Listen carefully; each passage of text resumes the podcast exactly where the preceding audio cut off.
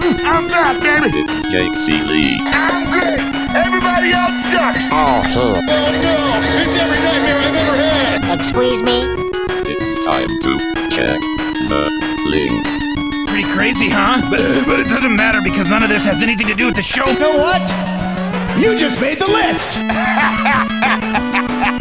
Oh, wait, you serious?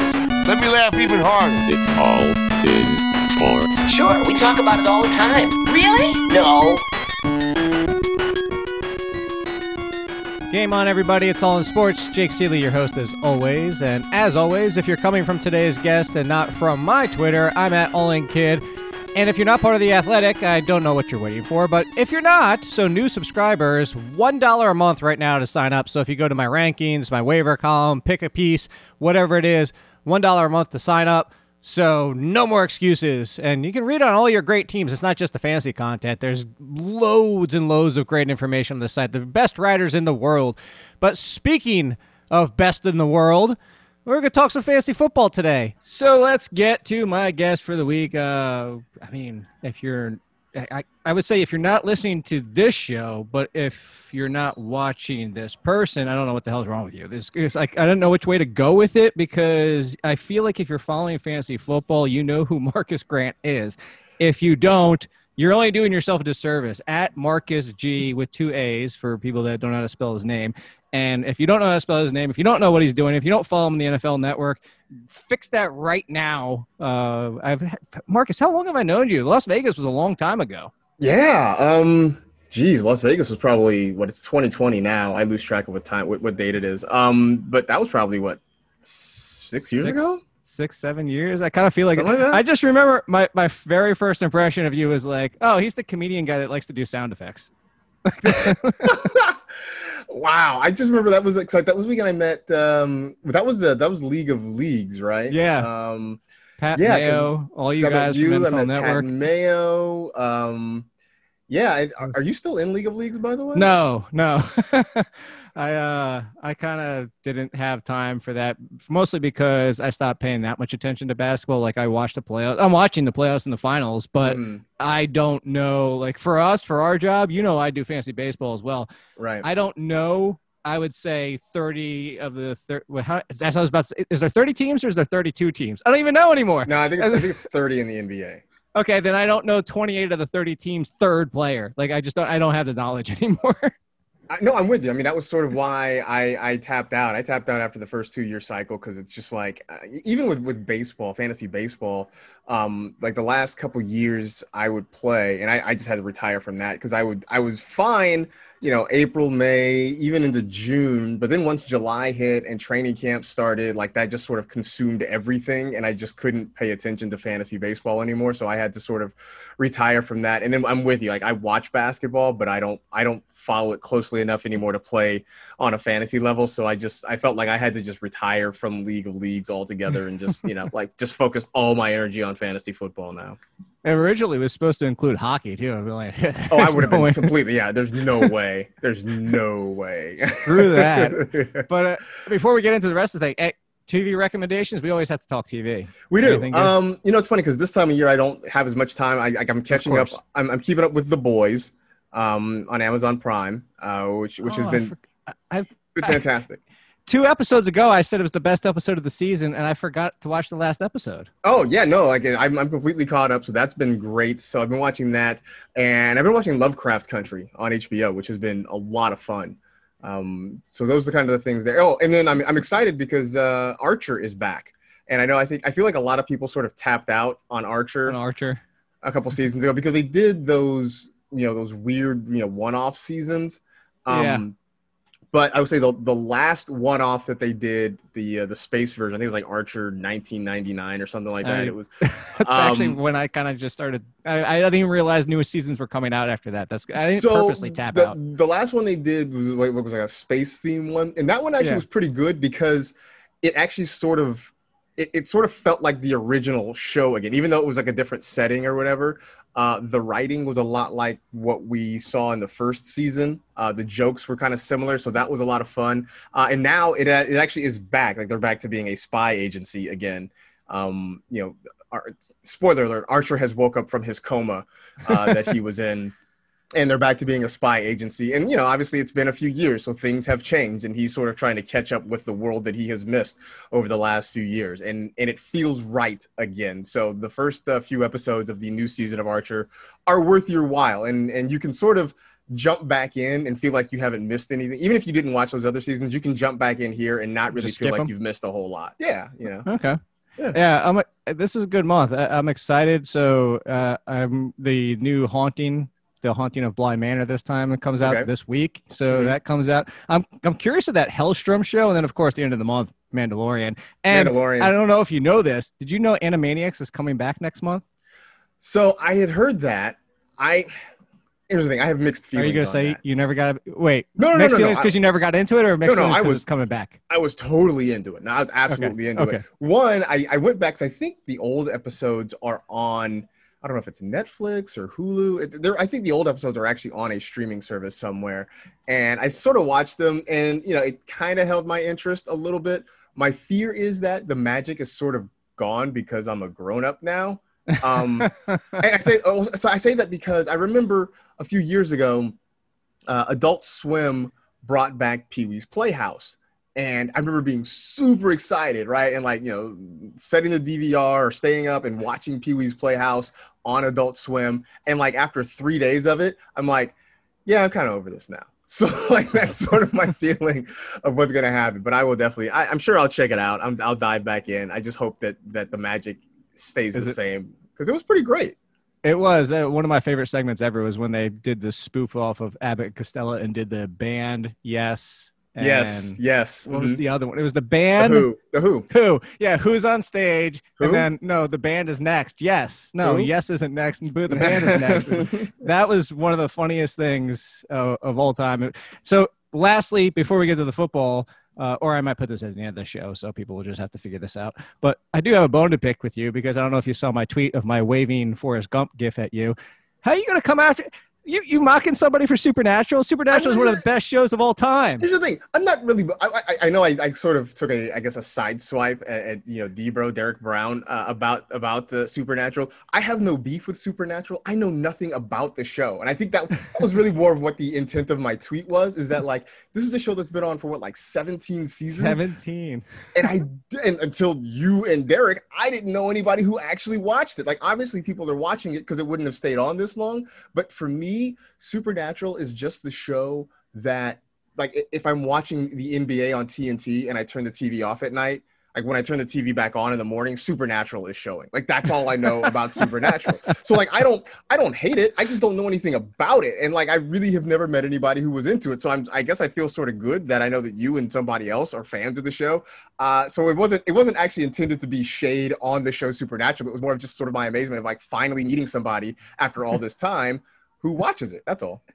I, I actually, funny enough, uh, because so I rotate my T-shirts that I do on the Pat Mayo show every single week, and because of your tweet, I wore my Scooby Natural shirt. They did an entire episode like Scooby Doo where they animated the show, including their characters. Uh, that's one of the things I will say. If anybody has time, now it's 15 seasons, not 17, but it's over 300 Okay. episodes. If anybody in the off season has the time of a show that you really want to get invested to that you never watched, highly one of my top five recommendations, but it is a hell of a show to get into. As I just said, over 300 episodes. Although I will say there's two seasons I can tell you to skip, but I don't know how much that helps. But again, Uh, all right. We're, Fun we're here to fact, by the way. Uh, yes, You, you talk about Scooby Doo. I uh, I once had a roommate who literally was the real life version of Shaggy. I mean, he looked like Shaggy. He sort of walked like Shaggy.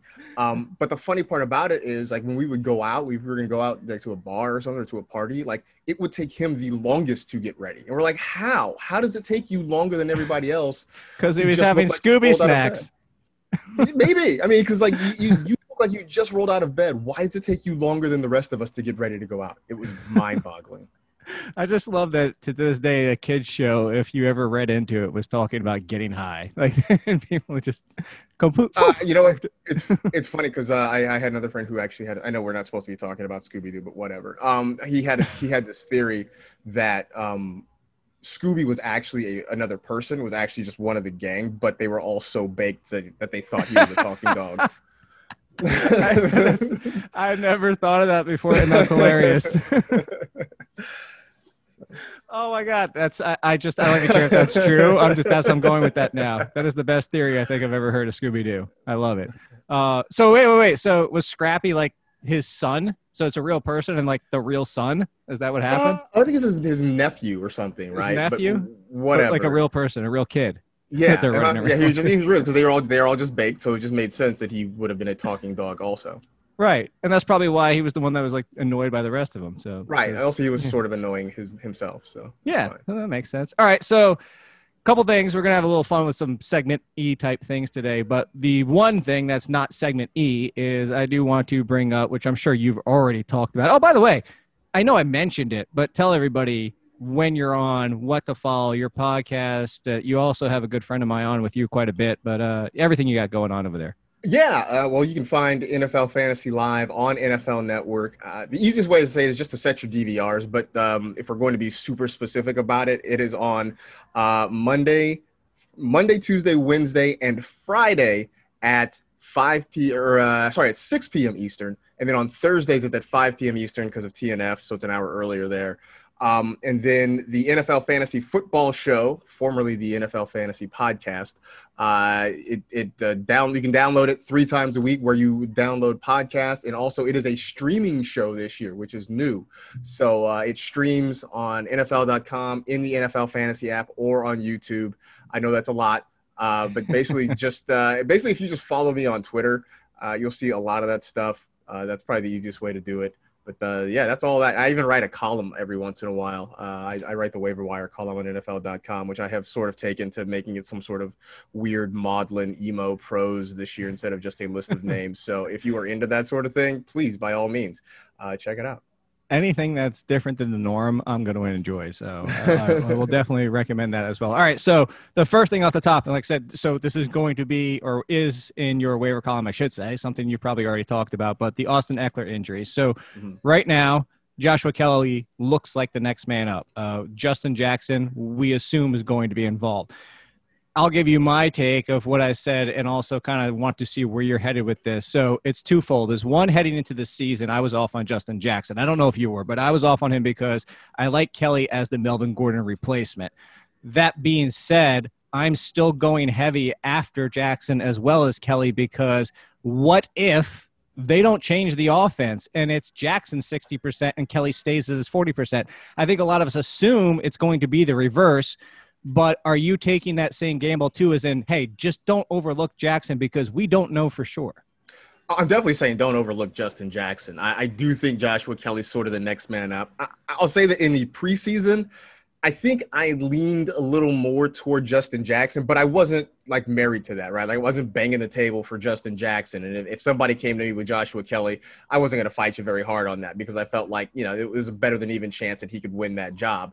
I think the thing that that makes me hesitant about him suddenly getting this huge workload and, and kind of taking over uh, Austin Ekeler's you know snap share is the fact that he has had some ball security issues, and I think that's going to be the big thing. I mean, look, when your head coach is a former running back like Anthony Lynn is, he is going to be very, very strict about taking care of the football, especially from the running back position. And so Kelley has sort of struggled with that, and that might be the thing that allows Justin Jackson to sort of slide in and, and get a little bit more workload than we expected. Now, the alternative to this, though, is that maybe they just put the ball in the hands of Justin Herbert a little bit more because Hmm. even though they haven't won the last couple games, I don't think you could put any of that on Herbert's shoulders. I mean, I think he's gone out there and played very well. He's throwing the ball downfield. He's getting Keenan Allen involved. He's getting a lot of the other pass catchers involved. And so it may be a situation where, you know, they sort of ask the rookie to maybe do a little bit more instead of trying to put this thing on Justin Jackson's shoulders. So I think that's sort of, uh, I think that's sort of the, the issue there. But again, if, if Justin Jackson is out there on the waiver wire, I think you go pick him up. There are a there are a shocking number of leagues on NFL.com where Joshua Kelley is still available. So if he's if you have one of those leagues where he's still out there, make sure you go get him. But uh, I, I do think that both those running backs will end up seeing a decent amount of work going forward. All right. Well, then two follow up questions. Uh, oh, well, real quickly, this is kind of like a sidebar. Do you know what Keenan Allen's target share is the last two games? I tweeted this out earlier. If you earlier, if you I saw did it, not. I did not see it. Uh, so just because you're asking, I'm gonna guess it's like 55. percent I'm gonna guess something ridiculous. you went a little high, but it's not that far. Forty-two point five percent. Okay, I just I was gonna get I was gonna go like just just just guess ridiculous, but okay, all right. It's like record breaking. So uh, I, this is the follow up. It's a two part question. I'll give you. Well, I want to save the second part. The first part is, are you concerned about regression because he is targeting the living hell out of Keenan Allen? I mean, yeah, there's going to be some, but I think the other part of it is like, who else are they really going to target heavily in that offense, right? I mean, I know they threw hmm. to, to as Adam Rank would say, some mid card jobbers and some curtain jerkers this past week, and then you found those guys scoring touchdowns. But I mean, when you think about needing to move the chains and, and keep this offense going, it is going to be Keenan Allen. Maybe you sprinkle in some Hunter Henry, but with Austin Ekeler gone, that takes out one of the big targets in this offense. So, um, you know, maybe not at a 42% clip, but I could cer- certainly see him still getting around 35, 35 or so. Yeah. Yeah. I think I think Yeah. that's possible. All right. So the follow up question is this: uh, You mentioned Anthony Lynn. If I told you from one to ten, trust, trust fall. Like one is your trust fall on the floor, ten is your trust falling off a building. Uh, how much do you believe and trust fall into Anthony Lynn that when Tyrod Taylor is healthy, he is the quarterback? Uh, I mean, the way he is talking, I, I mean, I'm going to say like a seven. Um, right. And so this is where this is where I'm emotionally torn because I like Tyrod as a player. Like I'm just a fan of Tyrod Taylor. I, I I wanted to see him get an opportunity, but at the same time, I can't deny that for fantasy football, Justin Herbert is just a better option. Yes. Um, he, he just is, right? So I, I just have to sort of admit that. But everything Anthony Lynn has been saying just leads me to believe that when Tyrod is healthy, they're going to go back to him. Uh, and I think I think what sort of is making it easier for Anthony Lynn is the fact that they're not winning games. You know? Oh, I mean- thought I thought the easier. I thought you were going to say because they stabbed him in the chest. Oh. yeah, no, I mean, what? Yeah, no, what? What makes it easier for for him to go back to Tyrod is the fact. I mean, they're one and three right now. You know, if Right. if it were flipped the other way, if they were three and one and Herbert was doing what he was doing, then I think that becomes a much more difficult conversation. But the fact is, um, they are they're watching themselves slip out of the playoff race right now. I think I, I never thought they had a chance to win the AFC West. That that belongs to the Chiefs, but they're slipping out of the playoff race altogether. So I think as long as as long as Anthony Lynn believes that Tyrod is the guy who can help them win, he's going to get that job back, which kind of stinks for anybody who has Keenan Allen and has been enjoying the benefits of having Justin Herbert as quarterback. Yeah, I, I'm with you on that. And again, I, I kind of made that joke because it almost feels like he kind of des- he deserves it. He deserves to come back after getting stabbed through the lung. But uh, all right, so this is the first of three segments. They're going to kind of be fun, more quick hitty type stuff. But it's this time of year. We're now four weeks into the season, so we have a month essentially. We have a good sample, and I do a section of my waiver column that I call Dumpsville.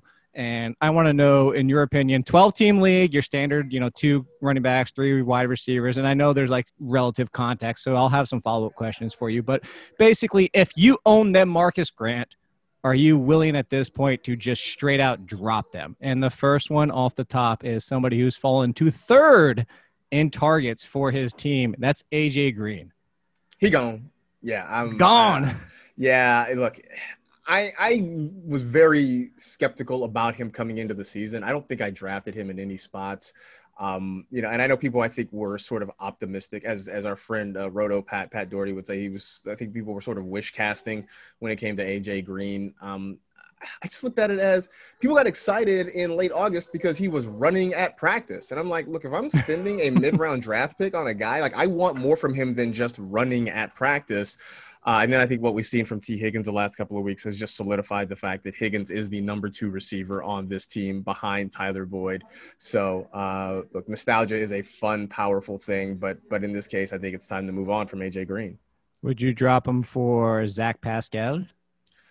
I think there's more upside with Pascal. Uh, I'm I'm generally out. I think right now on the Colts passing game. I just haven't seen anything from it that makes me excited. Uh, but I think Pascal has certainly more upside than AJ Green does. Okay. All right. Next one. I have a feeling this is going to be an easy one, but uh, Anthony Miller.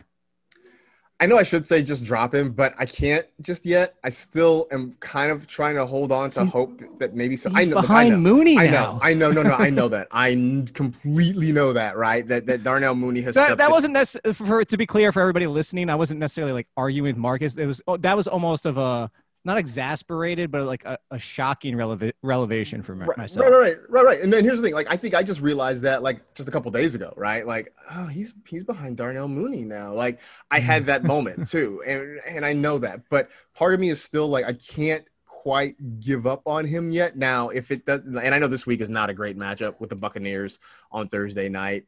Um, but I'll just kind of keep an eye on how the targets are distributed. And if it looks like Mooney is starting to get more looks from Nick Foles, then maybe it's time to say goodbye. But I'm still willing to, to hold Miller on my bench if I can and give him one more chance to, to show me something. Okay. Uh, Preston Williams. I am reluctantly saying goodbye to Preston Williams. And I was and I know you and I sort of disagreed on this. I think we talked in the preseason about this that that I was a Preston Williams stan, and I kept saying that I think I kept saying that everybody's overdrafting DeVante Parker because Preston Williams, uh, you know, had similar numbers to him when they were when they were both on the field together. And I was like, Preston Williams is the guy who's the greater value. You, he's going to get you similar production with uh, far less draft capital. But at this point, you know, obviously the DeVante Parker breakout season from last year was not a fluke. And, you know, I just haven't seen enough from Preston Williams the last couple of weeks to really make me feel confident. And I'm you know, I'm also starting to sort of lean that way toward Mike Gesicki, who was another guy that I was really big Mm. on. Um, he had one big game. And beyond that, we haven't really gotten much from Mike Gesicki. So I'm starting to get a little bit nervous for him. The reason I hold on to Gesicki is just because tight end is so volatile um, Yeah. that you just never really know from week to week. But wide receiver, you can just let a guy go, and there's plenty of other guys you can try to find that will give you equal or better production. Yeah, so two follow ups on that. I didn't even expect it to be this bad on Preston Williams. I actually, I was even drafting him in later rounds, but so the past two weeks to make you feel better about dropping him, seven point seven percent target share. He's behind Isaiah Ford by almost double, Yeah. double like fifty percent. Um, and then the Gesicki, I'm with you. I keep telling people this: if you want to chase a tight end, go chase tight ends. I have no problem with it because outside the top six or seven, they're, like you said, they're volatile. But the one thing about Gesicki, where I'm reluctant, like you are, it's the same thing as Hockenson for people that might want to drop him. Is it's so hard to find tight ends that are on the field and running as many routes as they are. I know it's Right. been miserable, but uh, I'm not gonna like. I know Tonyan is a lot of fun, and I could see go chase him. Sure, absolutely. He almost looks like the number two wide receiver, but uh, you know, are you going to really drop him for? I'm trying to think of like anybody else that would like. Like, I'll give you a good example. Everybody would have loved to drop him for Logan Thomas at the beginning of the season, and Logan Thomas has done nothing since week one. You know, the, the weird thing about Logan Thomas is like he's out on the field a lot and he's running a ton of routes. They just don't look at him. Like I don't know if he's I don't know if he has an invisibility cloak on or what, but he's like like all the all the other metrics, all the other little things that would make you think Logan Thomas is worthwhile, they're all there. They all look great, except for the one fact that they just don't throw him the football. Like I, I don't know if he's just out there to get his steps in. Like I have no idea why he's out on the field because he's certainly not out there to catch passes. I don't know. I'm with you. I, I'm 100% baffled by that one. All right. So, how about no matter if Kenny Golladay's on the field or not, he- might as well be invisible. Marvin Jones. Yeah. Um this is another one that I think I'm gonna just wait a little bit on because this one's sort of shocking to me. Like I don't understand why Marvin Jones has been so bad so far this season. I don't. I really don't understand it because he's always that guy Here. Do do you want the? Do you want some context to make him? I'm, I'm going to try and convince you to drop all these guys. Okay. So the past two weeks, he is sixth on the team in target percentage, eight point two percent. please please don't tell me he's behind Adrian Peterson. He no no he's not Okay. behind age, but he's behind. He's behind Hockenson. He's behind uh, who else? Uh, so Marvin Hall and Amendola and Hawk. Yeah, so Haw- Hockenson, Amendola, Oh. basically everybody except for Adrian Peterson. All right, you might you might you might have just talked me into dropping Marvin Jones. Like I just keep feeling like he's that guy. Here's the thing. What's gonna happen is we're all gonna give up on Marvin Jones and like he'll be on the waiver wire in like 80% of leagues. That's when he'll give you the three touchdown game. Oh my god, I can't believe you said three touchdowns. I was waiting. I didn't want to jump in and say it. You so Pat Thorman, when I put out that tweet earlier today, responded and said, Yes, he has his bye. Now he's gonna come back at eight for one twenty and three touchdowns. Right. He's only gonna have the three touchdown game once everybody has given up on him. There will be like there will be one person, and of course he'll be playing me. But there'll be one person that's starting Marvin Jones, and we'll get we'll take advantage of the three touchdown game. That's so hilarious. I'm so happy you said three touchdowns. All right, two more. uh, we already brought up Pascal. How about the person who's behind him now in T.Y. Hilton? Yeah, no, it's over. It's over. I, I'm I'm done with T.Y. Hilton. I mean, I looked at the the Colts passing game in the last three weeks. They haven't topped 250 passing yards as a team. T.Y. Hilton is basically running these just kind of like shorter to intermediate routes, and Philip Rivers is str- struggling to hit him consistently. Um, there's just nothing.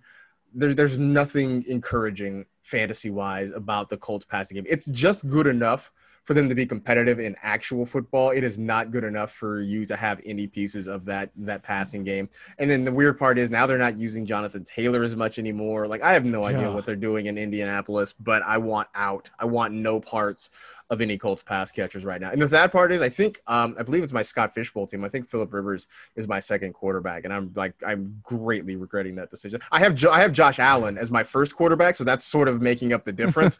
but Philip Rivers is my second quarterback, and I am, I am significantly regretting that decision. Uh, at least you don't have Daniel Jones as your second quarterback. Good. I, mean, I also I also had to start three tight ends last week just to field the team. I just want you know that's it's, my Scott Fish Bowl team has been long dead. Um, all right, last one. Speaking of long dead, how about despite being on the field for 97% of the dropbacks, Brandin Cooks comes out with a goose egg.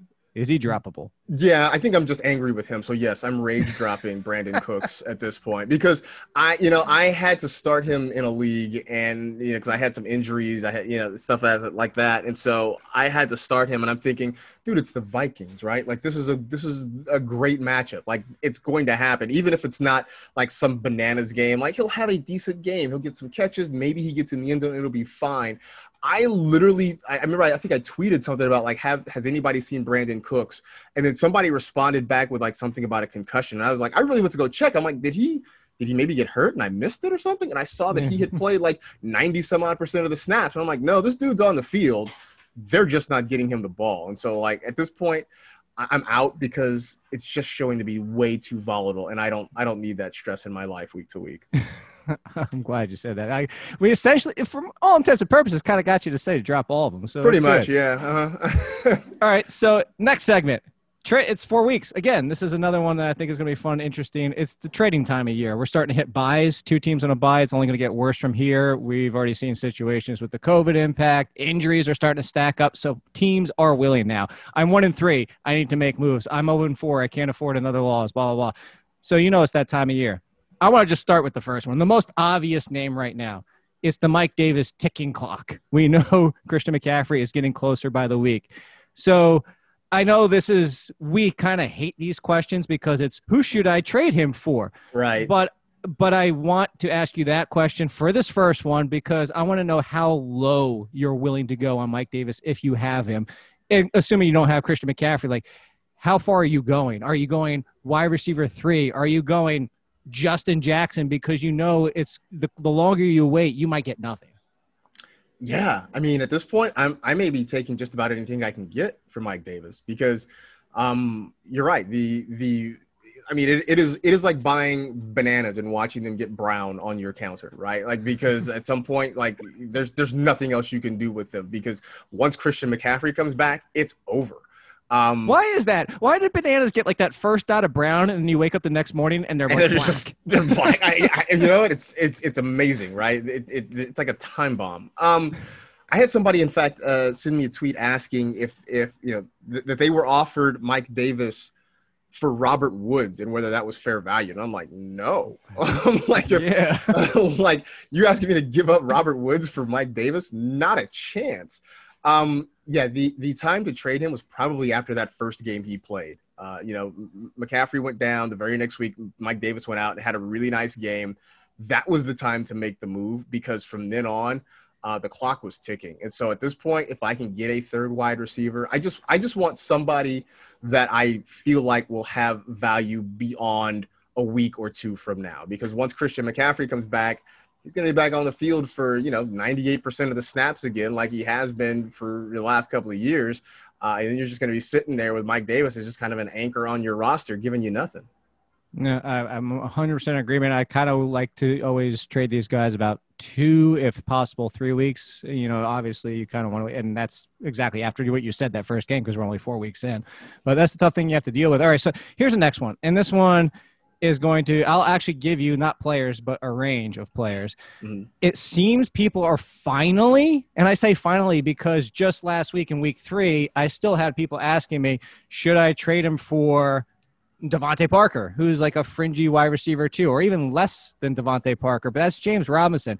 James Robinson, top 15 running back or even RB1 value for you to be able to trade him away at this point? Ah, man, if I could get an RB one for James Robinson, I'm all about that. Um, So you're you know, getting out if possible. Yeah, I mean, if, if I can get an RB one, absolutely. I, I here's the thing. I do think Robinson has some staying power though in this offense. I mean, just because of the fact that right now he's the only running back that they're giving touches to, and, and I know that there's not a lot of depth behind him there in Jacksonville, but but literally. He's getting pretty much all the running back work for the Jaguars, and admittedly, he has looked very good doing it. Um, And so, like, I think if you're talking about getting a top 15 running back, like, I don't know, like, All right, that- I'll give you. I'll give you two like running back, one for ones. I'll give you two one for ones. James Robinson for Jonathan Taylor. a couple of weeks ago, I would have said Taylor for sure.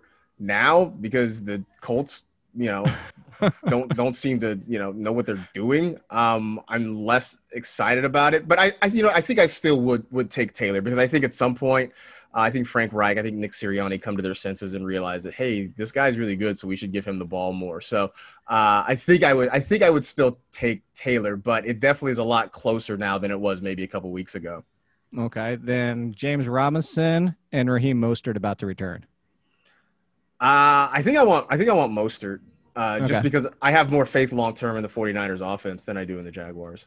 That's certainly fair. Okay, here's the next one. This is a conundrum that a lot of people have to deal with. And actually, you know what? I'll throw Julio Jones in this conversation.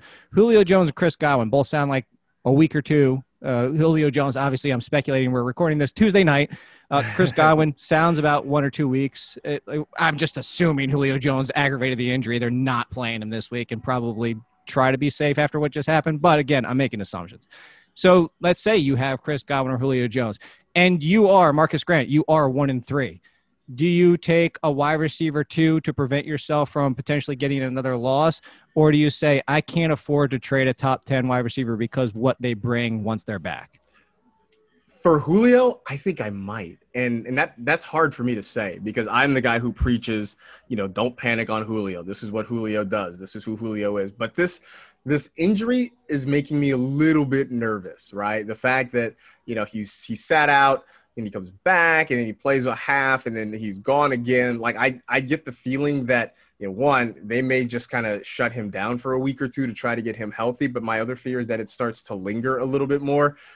I think I'm willing to be patient on Chris Godwin. I think I'm going to hold on and, and wait and hope that when he comes back in a week or two that, that all is right and that he's going to be okay again.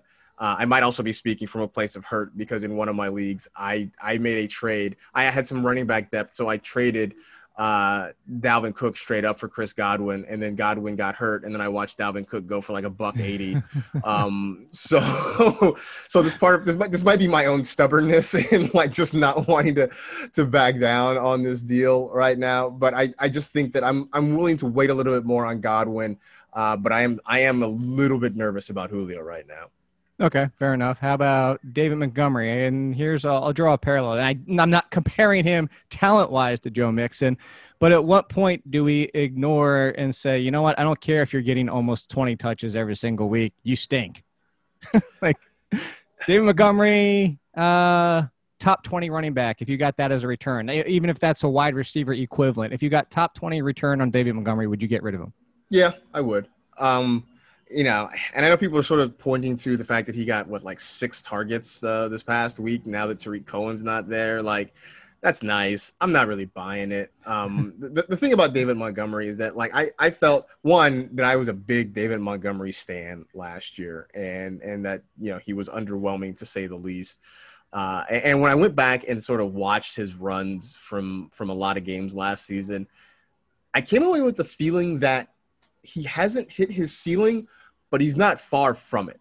and and that to me was kind of a red flag. So I, I look at him this year, and he doesn't catch the ball a lot. That was Tarik Cohen's domain until obviously he went on injured reserve. I don't think they're suddenly going to load him up with targets because of that. And so now you're really counting on him to have a whole lot of touchdown upside, which is sort of a dicey thing to bank on in that offense. And Nick Foles makes it better. Um, but. well, here's the thing. I, I, mean, you mentioned Pat Thorman. I think it was Pat Thorman I was tweeting with, uh, you know, a couple days ago, uh, where he basically said, you know, just because we forget that just because Nick Foles is better than Mitch Trubisky, that doesn't actually make him good. And you know, my response was, in the land of the blind, the one-eyed man, man is king. Um, I just don't think that that makes this Bears offense better. They're not a high scoring offense where you feel like, you know, I can have their running back, their non pass catching running back and be okay with it.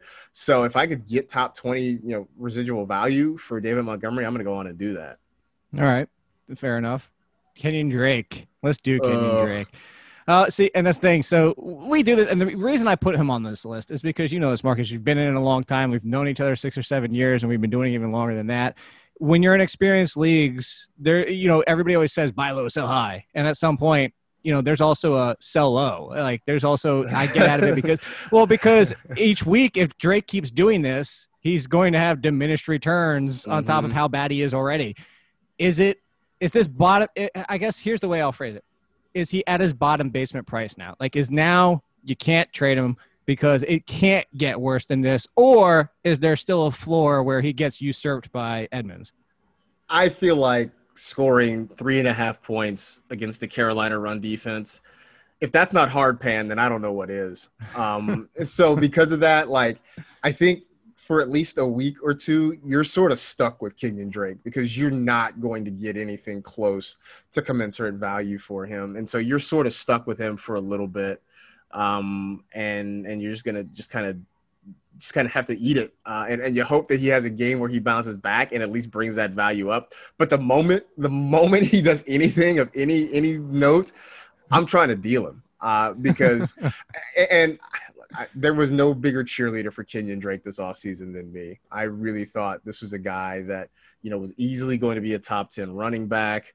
Um, I thought that you know, hey, even if things if things break right, and, and now with Nuke there, this offense really takes off, uh, you know, maybe Kenyon Drake can even you know, sneak into the top eight or something. But I I felt like if it didn't happen against Carolina last week, then it just might not happen all year. And now I'm starting to look at it. And, and look, I went back and watched that game too. Um, and I'm starting to have questions about the Cardinals offense as a whole because it basically consists of two plays. Throw the ball to Nuke. Kyler Murray runs with the ball. Those are the two things that are working. That's it. Uh, you know, maybe he'll throw a short pass to somebody else. Maybe he occasionally gets one to Larry Fitzgerald or Christian Kirk, or they, you know, they run a little dump off to Kenyon Drake. But the only two things that work are passes to Nuke and Kyler Murray runs. And so uh, I'm I'm really really concerned. And so I'm I'm sort of waiting for Kenyon Drake to do a thing, and then I will try and package him with something and, and get something back because I just I don't want this headache anymore. team. I just don't want it anymore. I don't. Oh, that's certainly fair. Uh, so last one, Joe Mixon, because if I, I think you would agree with me when I say that, hey, if we knew Zac Taylor had gotten his head out of you know where and uses Joe Mixon like you did last week and said, let's use our best running back game as well and stop giving Gio the fast huddle, the two minute offense. Let- Let's stop doing that.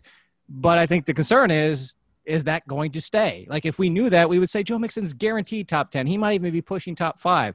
But we don't know that. So if somebody comes to you with Joe Mixon and I'll give you a perfect one because somebody asked me this question, I'll give you two running backs because both of them have injury concerns. If you had Joe Mixon and somebody offered you Chris Connor or James Conner, would you get away from Joe Mixon while you can? Yep, absolutely. I'm Okay. I'm advocating like I'm advocating. look, This is the week to try and trade Joe Mixon because the ceiling's never going to be higher. Uh, the value's never going to be higher than what happened after this past week, and I still think there's going to be a lot of volatility. And I say that as a guy who I, I thought Joe Mixon was uh, sort of like Kenyon Drake. I thought there were big things coming for Joe Mixon, but I just think there's going to be way too much volatility. I still think Gio Bernard is going to, to work into this offense, especially when they're in catch-up mode, which is going to be a lot this year because the Bengals defense is still very bad. Um, and on top of it, they just want Joe Burrow to throw the ball. Like, you know, Yeah. you would think that that that that 60 61 pass attempts he had against the Browns a few weeks ago, you you think that's an anomaly, but it might not be that much of an anomaly. Like maybe he doesn't throw it 60 times a lot, but 45 times that might happen quite a bit this year, and that just doesn't bode well for Mixon. So he'll have some nice games. I don't think he'll have you know any forty point games too many more times, but he'll have some decent games. But it's going to be a roller coaster, and and right now the value is as high as it's ever going to be. So if you can get off this train right now, I suggest you do it. Get the hell away from it. All right. So I like this. You know, we're kind of going with this aggressive route because here's the last one. And this is because, like I said, I have a good friend of mine that works with you, Michael Florio. And I like to poke fun because I've known him for a really long time. I've known him since essentially, like, I feel like the day he started as a kid, even though he wasn't a kid at the time. Like, it's one of those ones where, like, oh, I just love seeing that he's doing so well. And I always poke fun at him when we overlap on things. And I poke fun at him with you guys on Twitter because he was talking about. Do you remember the player where he said, "Why the heck did you draft him if you want to bench him?" Do you remember who it was? OBJ. OBJ. So that was the thing, and I said, "Yeah, you know, you're stealing my shtick because since the beginning of the season, actually, it was the second week, uh, people started coming to me, and I can't believe they were asking this question. But this is look." I- I'm not trying to talk down, even though that I already have done it by saying that. But you know, people are inexperienced, and I got questions. I got people that I know personally texting me that were saying, "Should I bench Patrick Mahomes for Joe Burrow? I don't like the matchup." And my response on Twitter started being, "Why the bleep did you draft him?" And that's kind of that's what this segment is. Why the Pork chop sandwiches. did you draft him if you're going to bench him, especially somebody like Patrick Mahomes? He's the first one on the board. Patrick Mahomes, I think that's the easiest, and that's why I put him there. There is no scenario on earth because you didn't end up with Patrick Mahomes and Dak Prescott, so you can't say that. You didn't end up with Patrick Mahomes and Russell Wilson, so you can't say that. There, Marcas Grant is a 0%, not even 1% chance you are ever benching Patrick Mahomes, correct? Correct.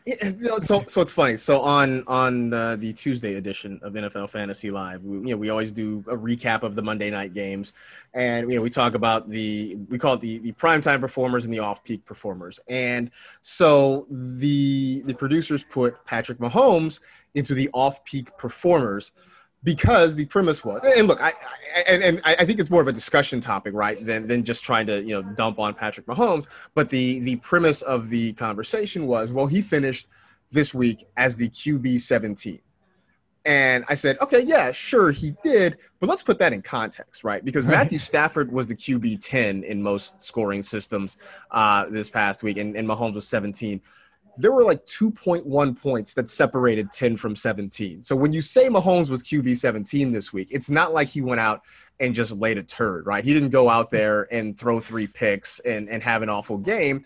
Uh, credit the Patriots, first of all, for, you know, as they tend to do, coming up with a game plan to slow down the other offense. And they did for about three quarters. And then the Chiefs figured it out and scored and ended up winning the game. But even then, he had what, two point, uh, 20.4 points or 20.2 points, something like that that's been his floor this year. He's given you at least 20 points every single week. And that's why you spent the early draft pick on Patrick Mahomes is for that safe floor. That that when he gives you 20 points, you're like, man, he had a bad day. That's still better than just about anybody else you're gonna get on a week to week basis. So, you know, I, I feel like sometimes guys like that um, are a victim of their own success. And I think that's where we are with Mahomes. But yeah, you're not don't try to get cute. Don't overthink this. Don't play this. Just just put Patrick Mahomes in there. Like that should be the one part in your lineup where you just don't have to think about it week. The only time you'd have to think about it is when the Chiefs are on a bye. After that, like you don't have to think about it. I still might start him in that case. I don't. Right? I have to pick. Uh, I actually, so I'll give you real quick, and then we're gonna hit these next ones, kind of quick hitty, uh, so we can wrap things up for you. Uh, but I told my buddy who texted me last week when he did start Burrow, and I my response was, "I'm never benching Patrick Mahomes. Don't ever ask me this question again. Like, like just this is a blanket answer for the entire future of your life. Uh, so that's what it is. So this segment is basically going to be why the bleep did you draft them? But are you now saying that that's not the scenario? So these are top 50 picks where are you saying why the bleep did you draft them, Marcas? Or are you saying, you know what? No, I could actually see benching him now. All right. Okay. So first up, Kenny Golladay. And again, these are only because people have asked me these questions. I have a feeling these are going to get progressively more likely to say why the bleep did or why you didn't say why the bleep did you draft them. But Kenny Golladay, would you ever bench Kelly Gall- Kenny Golladay? It's hard for me to imagine that. Um, I mean, we talked about Marvin Jones and where he is in the pecking order. Uh, Kenny Golladay is always going to be the guy to get the targets there in, in Detroit. So, uh, I mean, maybe there's some weird scenario where I, I, I can't I can't even think of one. I can't even think of a, a hypothetical. So no, I'm I'm pretty much playing Kenny Golladay every week. Okay, so why the bleep did you draft him then? All right, so why the bleep did you draft him, Allen Robinson? Man, look, I keep saying, look, if, if I had one wish, I mean, it'd probably be to cure all the societal ills uh, in, in America. But if I had a lot of wishes, Would your second wish be skip 2020? yeah, probably. Uh, but if I had a, if I had a lot of wishes, one of them would be to get Allen Robinson like a decent quarterback for the first time in his life. Uh, but still, the dude goes out and balls out. Like he's another guy. Like why did why the bleep did you draft him? Like this guy, he's he's pretty much quarterback proof. So I'm always starting him. Okay, fair enough. How about James Conner? There you go. I can imagine benching James Conner. Really? Um, I, maybe it's just, maybe it's just my injury concerns with him, and I know you can't predict that on a week to week basis. Uh, I, I do feel like sort of some of that was sort of baked in to his draft price, and so maybe that's what sort of helps a little bit. But uh, I don't know. I feel like sometimes every now and then you just get those Benny Snell games out of nowhere, and so like I don't know. I, I I could see a situation where like maybe I flex him, maybe I bench him if I feel like I have some better options somewhere else. Okay. How about somebody who has done nothing despite being similar to the end of last year where he was the quote unquote wide receiver one for this team? Zach Ertz, surprisingly quiet. I mean, I guess I guess I could say I would bench him because I I really advised against drafting him in the first place this year. Uh, Ah, so it's a semi victory lap, is what you're saying. here's the thing: I didn't think I didn't think it would be this bad though. Um, you know, I, I just felt like Dallas Goedert was going to sort of pick off of his plate a little bit and make him really a really really frustrating player. But even without Goedert, like there just hasn't been much there for Zach Ertz. So, um, but again, because tight end is so volatile. Uh, it's hard to completely say benching him, but uh, if if somebody came to me and, and told me and you know had like a better matchup, like I don't say like a Jonnu Smith or something had a great matchup, um, I could I could see advocating sitting Zach Ertz. Okay. How about and people drop this guy? I, I understand like last week was weird.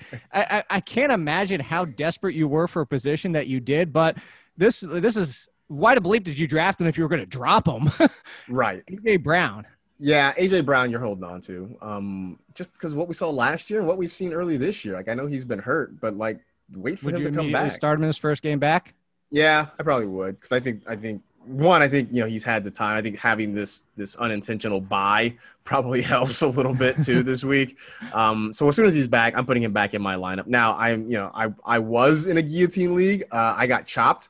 Uh, in part because I had AJ Brown sitting on the bench and I couldn't wait, and he couldn't come back in time for me uh, to, to help save my team. But uh, in in any kind of like standard league or seasonal leagues, yeah, as soon as AJ Brown's back, he's back. He's back in my lineup. Were were we in the same guillotine league? Uh, I think so. The uh, the Paul Charchian, uh, Michael yeah, the one where I would have made it if I didn't remember to swap out, or if I didn't forget to swap out Chris Godwin. Yeah, well, this uh, this week I got I got chopped because uh, well, basically like I couldn't I, I couldn't win anybody that I needed off waivers, and uh, I was basically forced to start Jordan Howard in one of my running back spots, and Mm. yeah, that's that's pretty much that. Wow. Why did why the bleep did you draft him? You know. I usually believe I, I believed that Jordan Howard is going to be like one of those mid round steals at, at some point, and I I like a lot of people certainly did not count Myles Gaskin into the equation. I I will admit that Jordan Howard. I didn't think that it would be this clear of anybody. So I, I don't Yeah. blame you with the Howard. All right, two more. Get you out of here. Jonathan Taylor. We brought him up earlier. Can he be benched? And like this one is kind of special, Marcas, because I feel like you already got saved by Mar- uh, Marlon Mack being hurt because Marlon Mack was proving the concerns of Jonathan Taylor was he was involved a lot and then got hurt. So you got saved, but you drafted Jonathan Taylor in the first four rounds. So even though it's been frustrating, right? Why the bleep did you draft him if you're going to bench him, even though it's been frustrating, right? Right, and especially because I think you know most places he was drafted kind of as an RB two. Like you know, I, I- I guess if even if you draft him as an RB one, like I feel like at this point you're sort of pot committed, right? Like you're kind of in on this whole thing. So I do think, and like I said earlier, I think at some point the Colts will come to their senses and realize what they have back there and start using him a little bit would more. So uh, I I still think this is a, a why the bleep did you draft him and you you just ride with him. All right, last one. And he's coming off a down game in a game that he should have smashed, but also his quarterback didn't smash. So there's concerns there. But Robert Woods, inside the top 50, uh, had a down game, and people are saying, oh, should I bench him? You know, am I concerned about the matchup this week? You know, underrated team in Washington, blah, blah, blah. Why do bleep did you draft him, or can can he hit your bench? Uh, I okay, so I, I may be making this pick with my heart, but I want to say why the bleep did you draft him? Um, one, I one he's a Trojan, so fight on. Uh, two, two, I really did believe in him. Like I I had been saying the whole time that I think he was sort of the Rams receiver to have over Cooper Kupp this year. Uh, in part because of the way they sort of used him and, and lined him up in different spots around the formation. In part because they like to use him as a runner too. They like to get him those jet sweeps and just get the ball in his hands. That part seems to have kind of gone away because they have, you know, a trio of, or they will have a trio of running backs once Cam Akers gets back and is healthy again. So maybe that part goes away. Uh, I know that Jared Goff has been underwhelming as has the passing game, but I still think there are big games to come for Robert Woods. I think, you know, maybe there's more volatility than we anticipated, but I think there's some good things to come. So I, I still am riding that train. Stick with Bobby, stick with Bobby Trees. Uh, why the bleep did you draft him? Oh, I love it. I'm so glad you said that. And basically, almost almost 100 percent, almost 100 percent across the board on that one too. But 100 percent, you should be following Marcas at Marcas Grant. You like that transition there? That was you great. should. Uh, actually, at Marcas G. I, sh- I I said at Marcas Grant, but at Marcas G on Twitter. Once again, before you get out of here, Marcas, remind everybody. Uh, you don't have to go through the times if you don't want to run through all Sure. that again, but where they can find you, your podcast, all the goodness, and special shout out again to Mike Florio for that segment. Yeah. By the way, he's he's Michael F. Florio uh, on Yes, our show yes. to uh, to avoid confusion with the the guy who runs that football blog uh, on the interwebs. The best Uh, was when he first, when I know him, when he first started, he got a ton of questions on Twitter Oh, yeah. about, but it was football, like real football questions people were asking him. He's like, I'm not Michael Floor. I'm, I'm not, not that guy. Michael Floor. I'm not that guy. Yeah, uh, it's funny too because I have you know I have Michael Florio on the show uh, and our producers Eddie Murphy. So it's like just a star-studded uh, podcast if you want to listen to it, uh, which it is. It's uh, three times a week, Monday, Wednesday, Friday. You can find the NFL Fantasy Football Show. Download it where podcasts are available. Also streaming in various places and NFL Fantasy Live five days a week, Monday through Friday on NFL Network. Check your local listings. Set your DVRs. Nice. And uh, Marcas is a great one if you couldn't tell by this episode. So please do all of that. And I'll be back next week with a friend of Marcas's, Graham Barfield. So stay tuned for that. And good luck in week five. Hopefully, we survive this week with no more injuries, but that's a prayer. All right, guys. Have a good one.